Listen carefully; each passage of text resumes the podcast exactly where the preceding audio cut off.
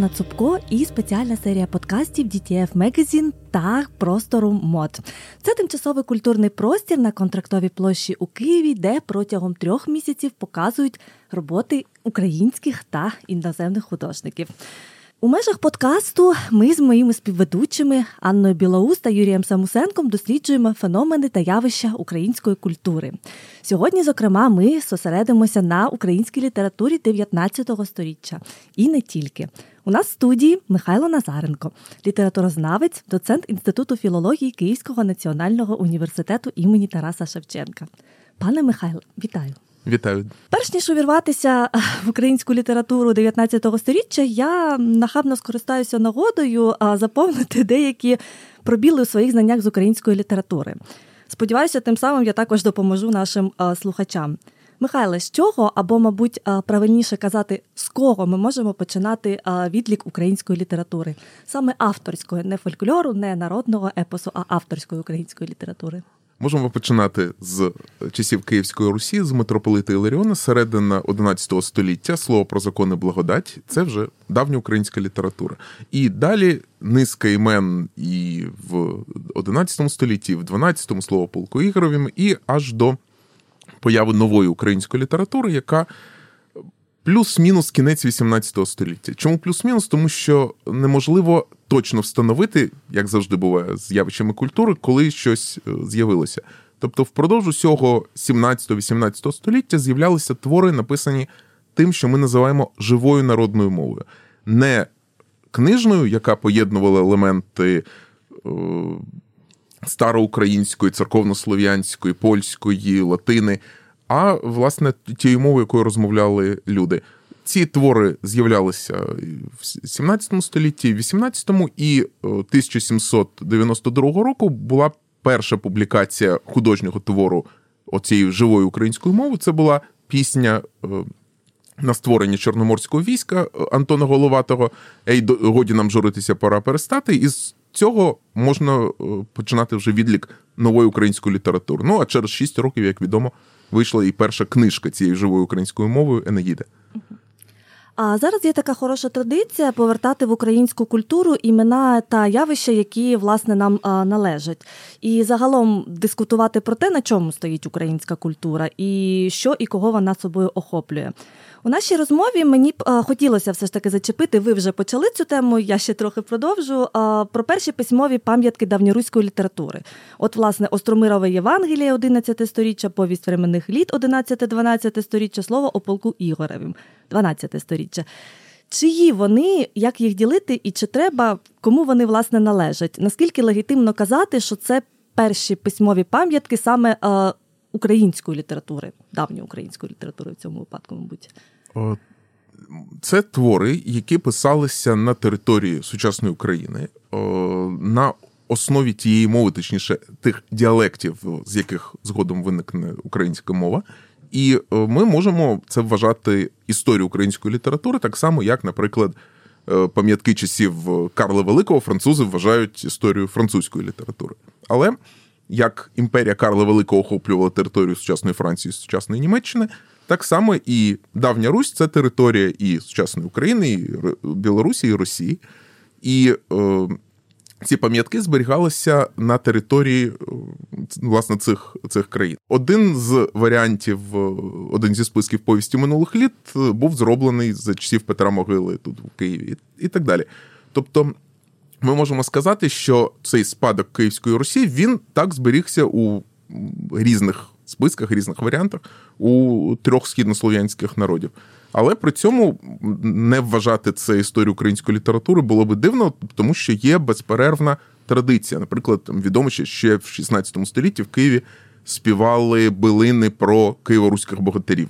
Ну і власне Ілля Муромець е, лежить у печерах Лаврських, як відомо. Але вже в 18 столітті, в 19-му ці е, билини записували, наприклад, на півночі Росії, там Олонецький край. І це природно з літературами середньовіччя, коли е, зберігаються пам'ятки не там, де вони створювалися. Однак в нас все ж таки тема заявлена це література українська 19 століття. Повернемося до неї. А у Європі у 19 столітті панують романтизм, реалізм. Наприкінці сторіччя це вже перехід до модернізму. Чи збігається ця сама хронологія і в українській літературі? Чи ми все ж таки пішли там, не знаю, якимось своїм шляхом? Е, я б сказав, що достатньо добре збігається, тобто є певне відставання, але це певне відставання є і у поляків, і у росіян, і так далі. Тобто, в ми можемо казати, що Котляревський це література е, класицизму, так само, як Гулак Артемовський. Е, що наш романтизм починається в 1820-ті роки. Ну тут для порівняння там в Росії в 1800-ті, а в Англії наприкінці 18 століття. Е, реалізм е, це 1850-ті роки, тобто вже приблизно тоді ж, коли він розповсюджувався Європою, і так далі. і так далі. Е, інша річ, що деякі дуже важливі явища у нас виникали і не мали ґрунту, на якому вони могли би розвинутися. Наприклад, наш ранній модернізм. Така поетка маловідома зараз Уляна Кравченко. Вона на початку 1880-х років написала кілька Е, дуже талановитих віршів, які просто не мають аналогів в тодішній українській поезії, яка тоді тільки вибиралася з під е, впливу навіть на Шевченка і пігонів Шевченка. І тут з'являється е, цілком європейський модернізм того часу. Але, на жаль, Уляні Кравченко порадила, ніхто інший, як Іван Франко, що писати треба про народ, і вона настільки вірила Франко, і, власне, була в нього закохана, що вона потім про народи писала, і оці свої твори вона надрукувала аж через 40 років, 1920-ті, коли це вже не була така е, новація. Але зараз ретроспективно ми бачимо, що е, і е, поезія Уляни Кравченко, і, скажімо, там ранні твори Кобилянської це вже е, абсолютно європейський ранній європейський модернізм. Ну а потім вже. Коли з'являється, наприклад, там наш футуризм, 1914 рік Михайло Семенко чи Семенко, то це практично синхронно з Європою. Тобто, як в усіх народів е, колоніальних, постколоніальних країн, е, ми наближаємося, наближаємося до того, що є, умовно кажучи, сучасним станом в Європі в західній культурі, і можемо сказати, що вже в 920-ті роки добігли і стали синхронними. У 2021 році в видавництві Лаурос вийшла ваша антологія Крім Кобзаря, антологія української літератури 1792-1883 років. Розкажіть, будь ласка, докладніше про цю роботу і чому саме така хронологія, і як ви обирали авторів? Давайте почнемо з хронології. Першу дату я вже назвав. Це е, публікація першого твору українською живою мовою, точніше, перша публікація, е, тому що твори з'являлися і раніше. А 1883 е, рік, тому що треба було ну, поставити якусь межу. І спочатку е, це було просто умовністю. 1883 рік це написання прем'єра п'єси Старицького за двома зайцями. І це одна з таких найдотепніших сатир на сам малоросійський спосіб мислення. І коли я почав дивитися, що ще було в ті часи, плюс-мінус 82-84 рік, виявилося, що якраз е, поява саме такої п'єси була не випадковістю, тому що е, в той же час е, видається перша бібліографія української літератури, перша історія української літератури. З'являються перші е, збірки вже справжньої постшевченківської поезії, тобто тієї, яка враховувала творчість Шевченка, але вже е, не була епігонською. Це збірки Пантелеймона Куліша Якова Щоголева. Е, обирає собі псевдонім Леся Українка Лариса Петрівна Косич. З'являються переклади Шекспіра і давньогрецької літератури, і так далі. і так далі.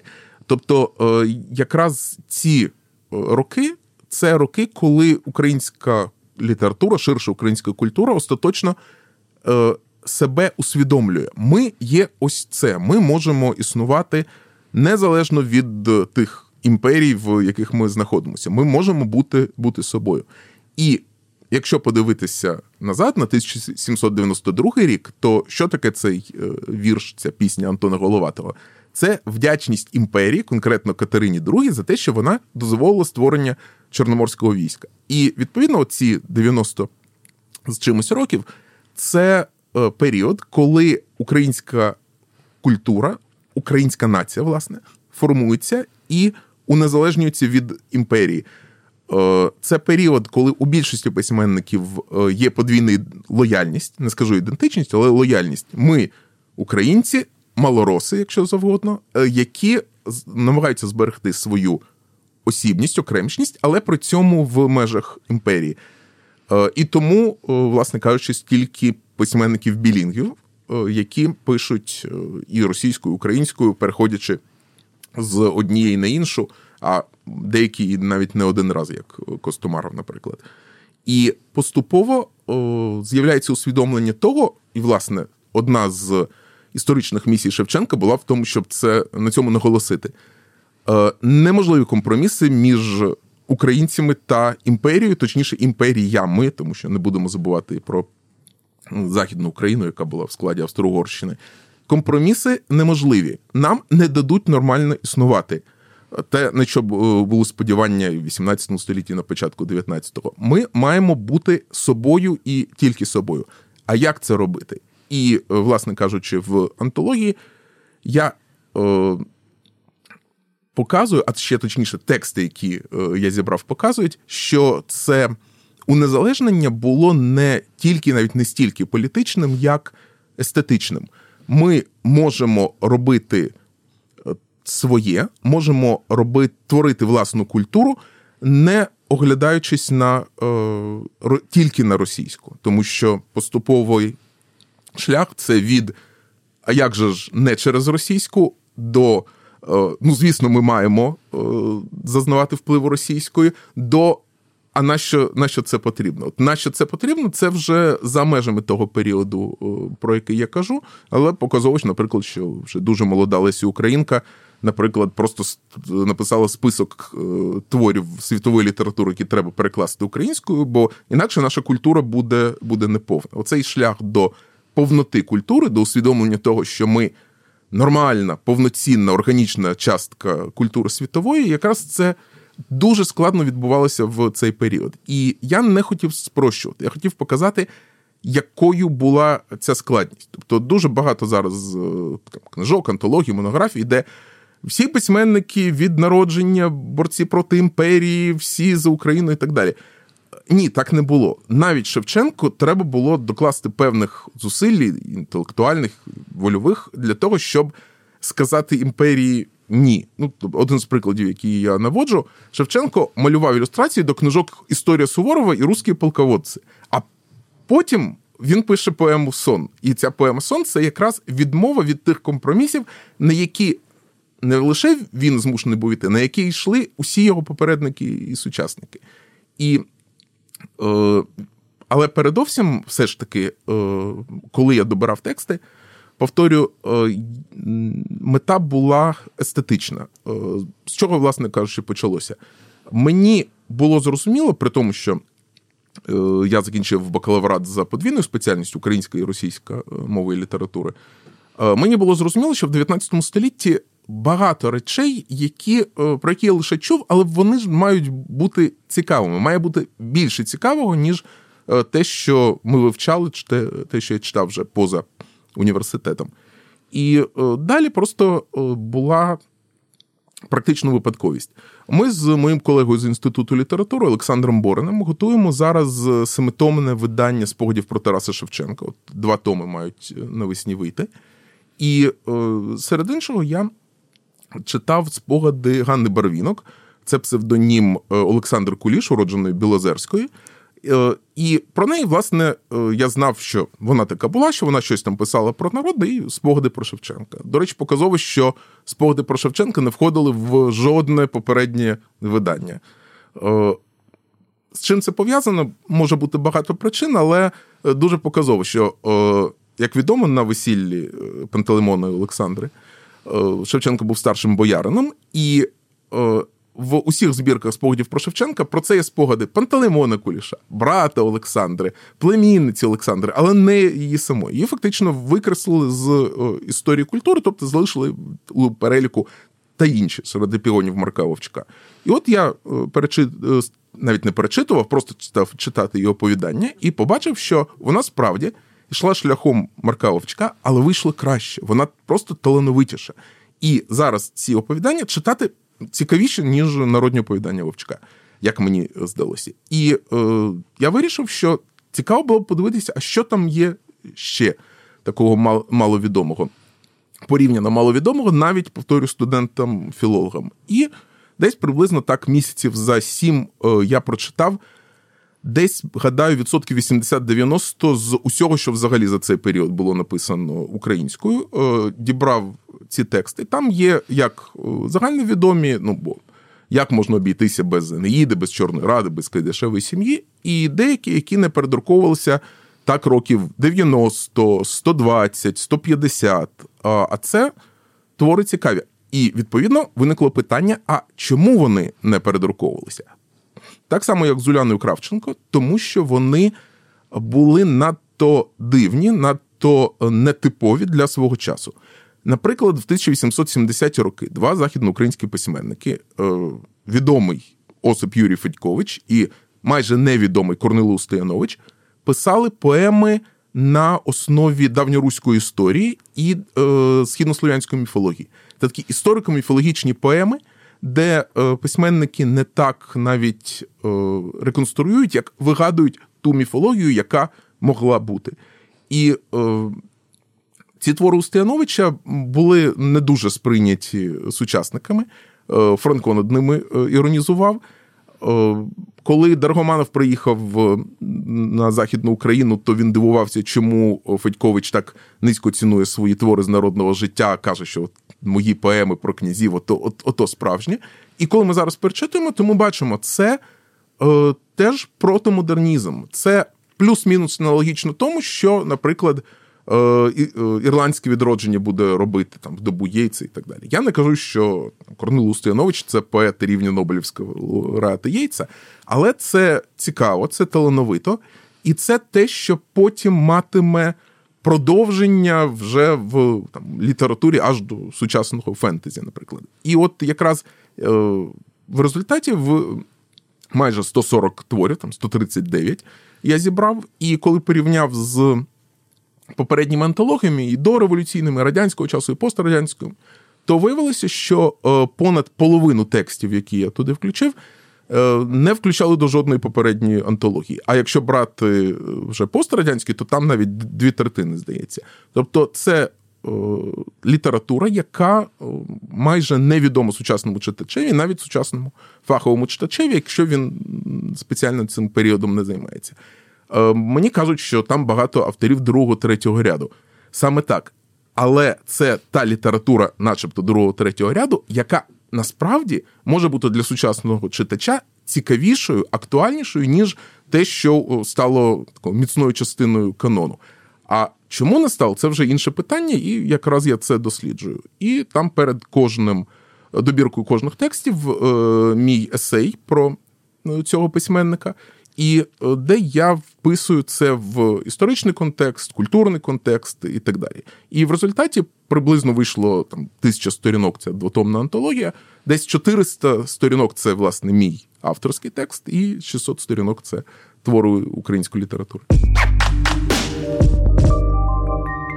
В назві вашої антології міститься така приставка, як крім Кобзаря. Ну, власне, зрозуміло чому, але все одно, е, з вашого дозволу, давайте згадаємо Тараса Григоровича. Слава Богу, що останніми роками ми відходимо від цього образу вічно зажуреного діда, який страждав і в перервах між стражданнями там їздив на заслання у Казахстан або писав вірші. Підсумуємо. Чим все ж таки Тарас Григорович такий важливий для української літератури, який його реальний внесок, і, власне, я не знаю, що про нього мусить знати кожен. Ну, перш за все, скажу, що назва крім Кобзаря е, не означає, що Шевченка там немає. Він там є, просто не ті твори, які він видавав за життя в е, Кобзарі. Е, тому що Шевченко це безумовно центр нашої культури 19-го, не тільки 19 століття. В чому його головна роль в українській літературі. Я б сказав, що є два факти, завдяки яким Шевченку пам'ятники стоять е, в усіх усюдах. Перше, це те, що він був геніальний поет. Це ми не маємо забувати, тому що другий фактор він нібито очевидніший. Шевченко один з тих, хто створював українську націю, хто вказав на те, що в неї є не лише минуле, але й сучасність і майбутнє, хто звертався до е, власне усіх аспектів її життя. Е, і саме завдяки Шевченку стали можливими і е, такі явища теж дуже важливі, як е, Пантелеймон Куліш, як Лесі Українка, як Іван Франко і так далі. Тобто є значення Шевченка політичне і культурне, і є значення, власне, естетичне. І нам була пощастило, тому що засновник наш культури нашої нації, нової культури, це великий поет. І е, його значення не в тому, що він е, закликав чорнобрових е, кохатися не з москалями. Е, його значення навіть не в тому, що він е, рішуче порвав з імперією. Але він показав, як, хоча це теж важливо, звісно, але він показав, що можна поєднати е, в поезії прояви найінтимнішого, най приватнішого з е, належністю до нації. Шевченко говорить від свого я, е, від себе, унікального е, індивіда, і водночас від е, нації в цілому, і звертається до нації в цілому. І е, саме завдяки цьому. Е, його поезія значною мірою є актуальною, не просто як там набір лозунгів чи блискучих формулювань, Хоча, якби не було цих формулювань, то багато чого в нас не було би. Як Шевченко, як всі великі поети, може чітко сказати те, що має бути сказано, те, що має бути е, почуте. Але водночас Шевченко каже те, що може. Знов таки, як всі великі поети, каже те, що може відчути кожен з його читачів на найбільш е, такому особистісному рівні. І це сприяло тому, що е, Шевченко народив кілька поколінь письменників, які о, йшли його шляхом. Йшли його шляхом не в тому сенсі, що вони всі писали коломийковим віршем і так далі. Це епігони, і вони значення не мають. Він навчив українських письменників і ширше українських культурних діячів, що треба працювати, що треба створювати найталановитіші, найяскравіші, найбільш значущі твори, які і стануть підвалинами е, української нації. Е, звісно, для нас, як для всіх поневолених народів, е, література і культура ніколи не існували окремо від політики, від боротьби і так далі. І відповідно.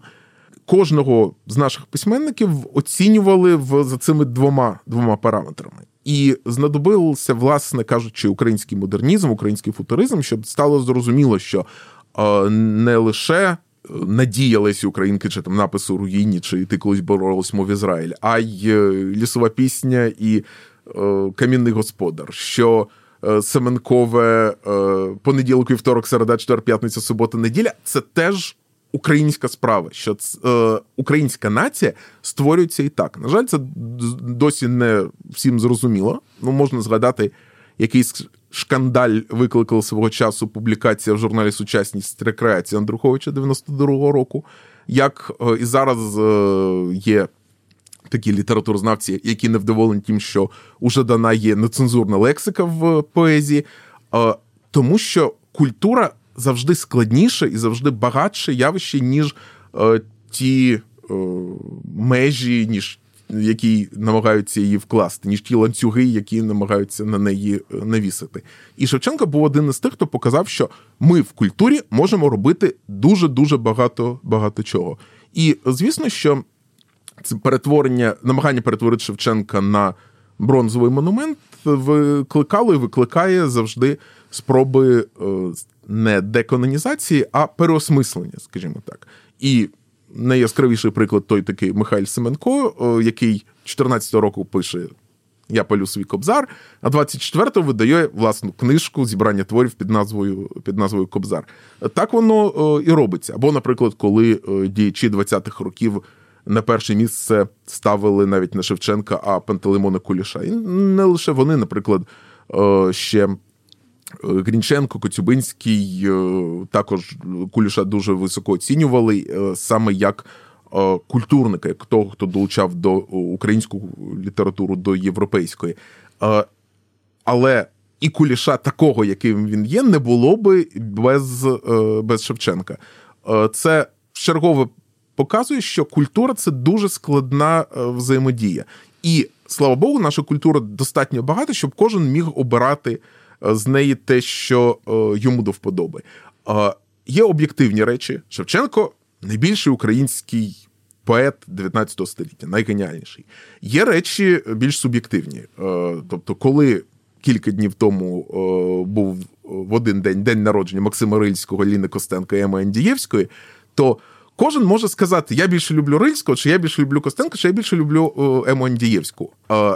Історик літератури може показати, чому оцей письменник більш важливий, цей менш важливий, а цей такий талановитий, але ні на що е, не вплинув. І, е, власне кажучи, одна з задач, які я в своїй антології намагався вирішити, це якраз поєднати е, об'єктивний історико-літературний розгляд. Ось що в нас було. Ось чому там Квітко Основ'янка такий потрібний в історії нашої прози і ширше в історії літературної мови. І суб'єктивне. Але я Квітко Основ'яненка не люблю. І ось чому. Чому мені здається, що його проза вже не промовляє так до сучасного читача, як вона промовляла там ще до Бориса Грінченка, наприклад. Пане Михайло, а таке питання. Чому радянська влада так полюбила Тараса Григоровича? Бо вони, власне, зробили з нього одну зі своїх ікон. Як вони його змогли перебудувати під себе? Тут було кілька факторів. По-перше, е, не будемо забувати, що радянська влада проводила в 20-ті роки цю політику коронізації, тому що вона була змушена це зробити, тому що е, вона мала привернути на свій бік місцеві еліти після е, всіх цих і повстань, і національно-визвольних змагань, і так далі. І просто викреслити Шевченка було б неможливо, тому що Шевченко центр української культури, повторюємо ще раз. І е, без нього це було б неможливо зробити.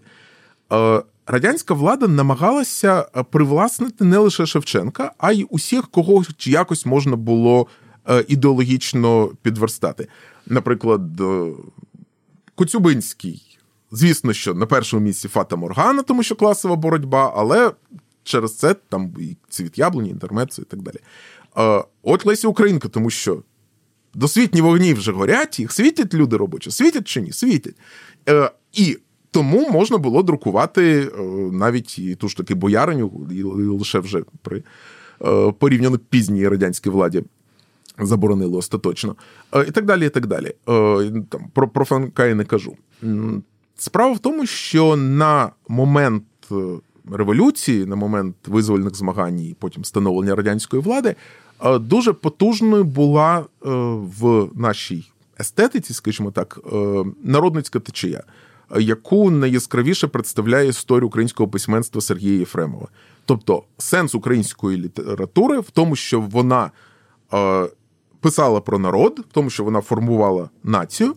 І, власне кажучи, відповідно до того, виконувала вона ці завдання чи ні, її оцінювали. А Шевченко якраз і писав про народ. Шевченко якраз і будував націю в радянські періоди. Це е, націєтворення відходить на другий план, лише там боротьба з російським самодержавством і так далі. Е, Звісно, що при цьому треба було е, вирізати з масового вжитку дуже багато текстів. В передмові до нового академічного видання Шевченка там якраз е, розказується, що в е, масових виданнях Кобзаря не було навіть, наприклад, таких творів, як Великий Льох. Тому що ну, вже дуже антиімперські, або там Іржавець, і інші. інші. Але при цьому можна було щось викривляти. Там Ті ж такі москалі в Катерині, це начебто маються на увазі лише військові, а не росіяни. Щось можна було казати, що Шевченко не зовсім не до кінця зрозумів Тарас Григорович роль Богдана Хмельницького чи Петра І. Але але ці твори е, твори були, і принаймні в академічних виданнях їх можна було прочитати повністю. І е, відповідно головна е, небезпека Шевченкові від радянської влади полягала навіть не в цензуруванні, а в тому, що Шевченко, прочитаний крізь призму радянських підручників у школі, стає нудним і нецікавим. І я знаю знаю по собі. Нам, на жаль, до старших класів дуже погано викладали українську літературу, і мені подобалося в ній лише те, що я прочитав сам поза програмою або до програми. То, наприклад, там, коли читаю Миколу Джерю Чуяловицьку, і мені нудно, а мама каже, прочитай Кадешеву сім'ю. Я читаю, мені подобається. Треба вивчити якийсь віршик Шевченка до 9 березня. Відкриваю Кобзаря, те, що не було в програмі. І бачу, яка там чудова е, інтимна лірика, або там вечір е, присвячений тому ж таки Шевченку, і там читають наймичку, якої в нас у шкільній програмі не було. І я бачу, що це те, що промовляє промовляє до мене. І е, я б сказав, що значною мірою не лише е, Шевченко, а й українська література взагалі е, зберіглися як те, що читають, те, що важливе, саме завдяки е, тому, що ми читали самі. Ми е, читали попри шкільну програму, попри те, що нам нав'язували, попри ті ідеологічні інтерпретації, які були. І, звісно, ми розуміємо, що безліч першорядних творів просто. Не існували або існували десь на периферії. Наприклад, Чорна Рада Куліша вона не була заборонена. Вона десь раз на 20 років в радянському союзі передавалися, і можна було знайти. Але в шкільну програму вона входить лише в 90-ті роки, і люди, які теоретично могли б це прочитати, це для себе відкривають. Або е, там публікації Миколи Куліша, Миколи Зерова, Богдана Ігоря Антонча це ще 60-ті роки.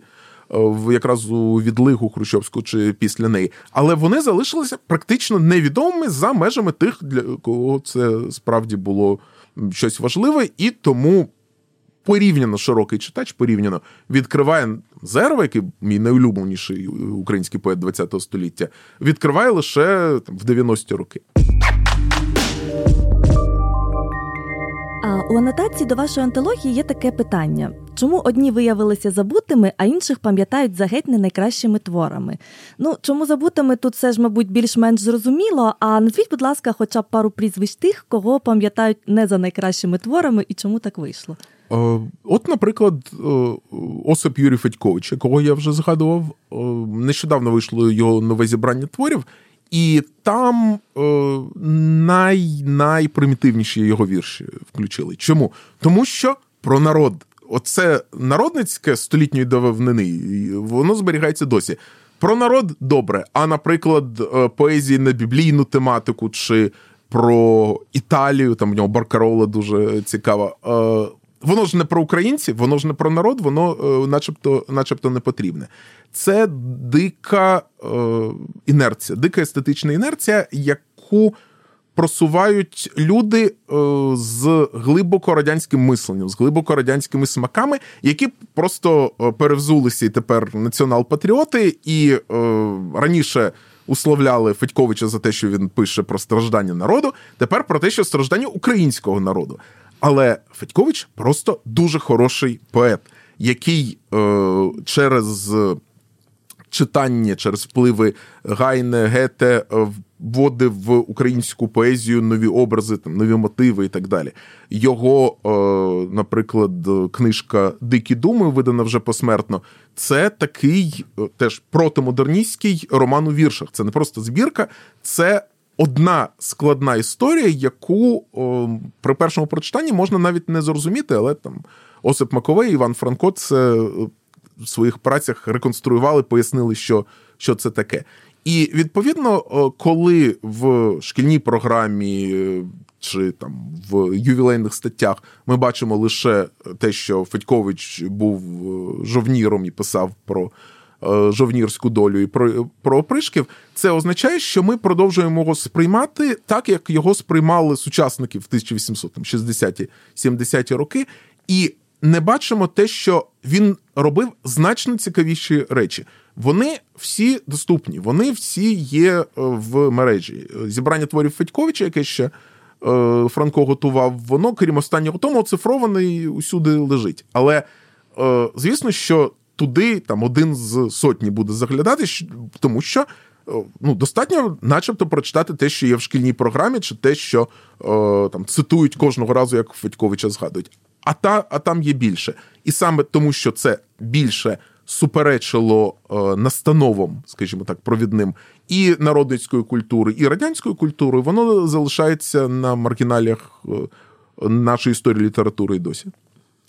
А на два томи вашої антології там рівно дві жінки: це Ганна Барвінок і Марко Вовчок. А розкажіть, будь ласка, що взагалі відбувалося у жіночій українській літературі в 19 сторіччі, які ім'я ми, можливо, навіть і не згадуємо практично ніколи, і е, як цей процес там тривав? Е, там е, два імені саме тому, що на той момент, до того моменту, їх було справді дуже мало. Вже на початку 80-х з'являються Уляна Кравченка, і Наталя Кобринська, і е, Ольга Кобилянська, і Лесі Українка, і так далі. і так далі. Але це от буквально наступний період, буквально через через рік. Хоча там, ні долі, ні волі в мене нема. Е, Лесі Українка написала ще в дев'ятирічному віці, тобто 80-го року. В, е, І не можна сказати, що Марко Вовчок і Ганна Барвінок були єдиними е, українськими письменницями, але е, най, найвідомішими. Наприклад, е, в Харкові була така родина Писаревських. Вони там всі писали, і батько писав, і син писав, і мати писала. Марта Писаревська. В неї є вірш Петрарчина пісня. Це не переклад, навіть не стилізація, а таке переспів, скажімо так, на теми на теми Петрарки. І, е, Але воно досить слабеньке, тому я його згадую, але не не включаю до антології. І е, переважно так до 80-х років українська література залишалася таким men's world е, значною мірою, і саме тому поява Марка Вовчка стала настільки потужним потужним явищем.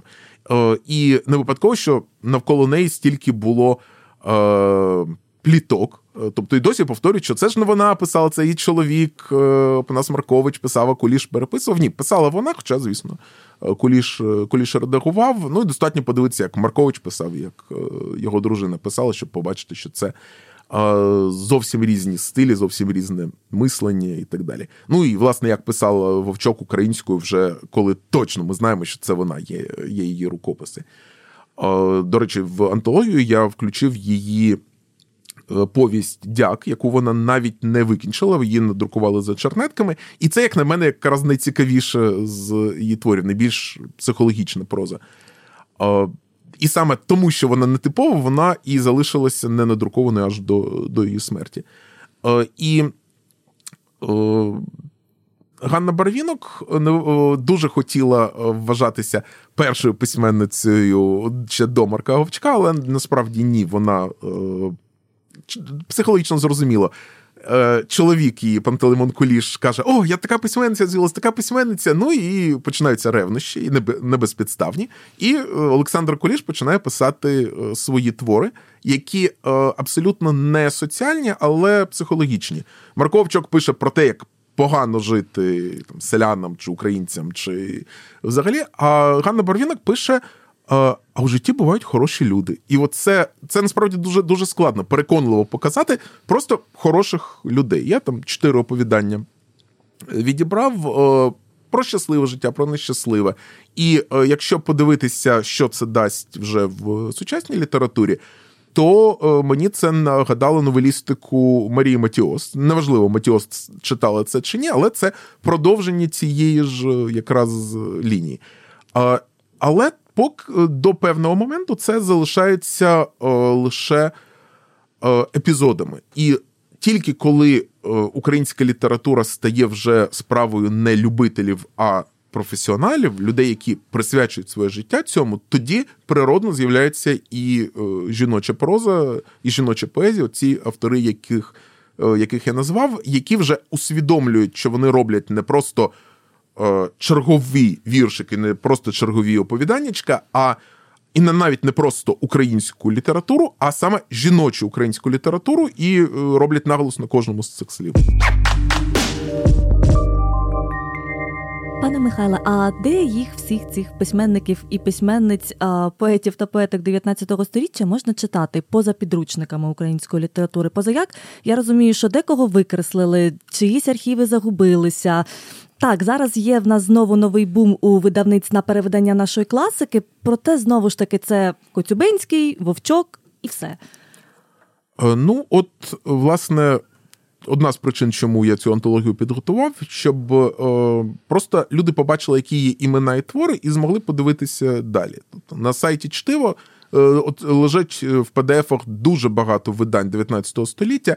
Е, насправді. Е, Збирати треба по різних бібліотеках, тому що мережевих, бо є чтиво, є е, те, що цифровано в бібліотеці Вернацького, те, що цифровано в бібліотеці Ярослава Мудрого, колишній парламентський.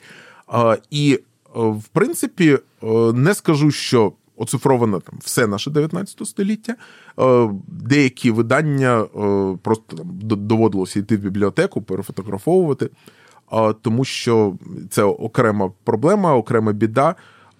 Рівень підготовки текстів дуже нерівний, вибачте, за тавтологію, і багато авторів друкуються з такою знаєте, е, виправленою мовою. Е, втрачаються особливості індивідуальної мови, і вона стає більш е, літературною. Але в 19 столітті не було стандарту літературної мови, кожен кожен творив це сам. Тобто виходить зараз, але мізерним тиражом, мізерним накладом Е, нова академічна історія української літератури дає багато імен і текстів, про які я е, якраз сказав. Тобто, ті ж той такий Корнилий Устинович, якого півтора століття не перевидавали. Там про нього є маленький, але окремий розділ. Є, е, Був був і такий. І, власне кажучи, проблема якраз для сучасних сучасного українського читача в тому, що теоретично він може прочитати, просто не е, виходячи з комп'ютера, може прочитати майже все вартісне з української літератури. Але він може не знати, що, що саме. І тому з одного боку, те, що е, в наших е, видавництв з'явилася настанова на перевидання класики, це дуже добре. Але коли я бачу видавництво номер 25 починає перевидання класики з Івана Багрянова, Миколи Хвильового, Михайла Коцюбинського. Вони вже є. І е, треба ж не просто перевидавати, треба е, звіряти тексти, е, треба коментувати і так далі. Е, один лише приклад, наскільки мені відомо, в більшості сучасних видань е, Стефаника в одній з його пізніх новел немає присвяти якраз тому ж таки хвильовому, тому що в радянських виданнях її зняли зі зрозумілих причин, а е, нові передруковують за радянськими за радянськими виданнями. І деякі автори, які є в шкільній програмі, вони е, теж перевидаються дуже дуже е, обмежено. Наприклад, Пантелеймон Куліш. Чорна рада входить в програму. Всі знають, що такий класик. Е, Коли востаннє виходили вірші Пантелеймона Куліша? 25 років тому, 98-му році, остання публікація, і те неповна е, поезія Куліша. При тому, що вона є є в мережі. Просто бери текст, е, пиши передмову, пиши примітки, видавай. Це не така вже не така вже проблема. Воно є, воно, е, воно доступне. Але треба щоб читач зрозумів, що Пантелеймон Куліш один з найбільших українських поетів 19 століття, що в нього є такі-то і такі-то чудові чудові твори, бо він поет талановитий, але дуже дуже нерівний. І хай він тоді йде в бібліотеку чи йде е, на сайт чтиво і бере перший том двотомника в серії бібліотек української літератури і читає. Потім е, бере збірки хуторна поезія, дзвін і читає їх у е, PDF-ах з першого видання. Але читач цього не зробить, якщо йому не сказати. А у Куліша є ще щось, крім Чорної Ради. Е, і і, і воно цікаве, і воно талановите. І е, мені здається, що одне з завдань е, таких співпраці літературознавців і видавців це сказати видавцям. Ми маємо сказати видавцям, є те-то і те-то, і воно потрібно насправді сучасному читачеві. А видавець мусить сказати: о, а справді. І і з цим проблеми, тому що видавець зорієнтований на те, що насправді дуже часто на те, що вже зроблено, а не на те, що треба треба зробити. Ну і е, не у мене випадку поскаржитись. Е, вісім видавництв чи дев'ять е, відхилили свого часу мою антологію, і лише от видавництво Лаурус, дякувати йому взяло. При тому, що є є люди, яким виявилося, що ця антологія потрібна.